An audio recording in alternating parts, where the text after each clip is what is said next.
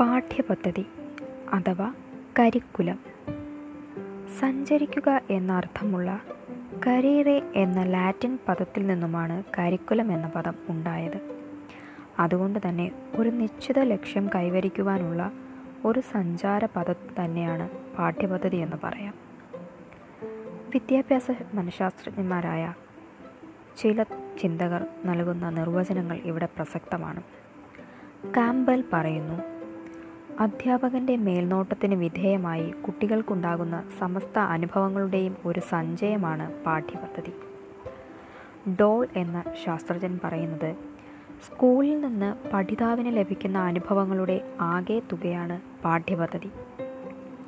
E. B. Wesley പറയുന്നു നിർദ്ദിഷ്ട ലക്ഷ്യങ്ങൾ നേടുന്നതിന് വേണ്ടി സ്കൂളിൽ ആസൂത്രണം ചെയ്ത് നടപ്പിലാക്കുന്ന ഒരു വിദ്യാഭ്യാസ ഉപകരണമാണ് പാഠ്യപദ്ധതി. കണ്ണിംഗ്ഹാം പറയുന്നത് അധ്യാപകനാകുന്ന കലാകാരന്റെ കയ്യിലെ ഒരു ഉപകരണമായാണ് പാഠ്യപദ്ധതിയെ അദ്ദേഹം കാണുന്നത്. ഇതുപയോഗിച്ച് കലാകാരൻ തന്റെ പണിപ്പുരയിൽ അഥവാ സ്കൂളിൽ വെച്ച് സൃഷ്ടികൾ രൂപപ്പെടുത്തുന്നു.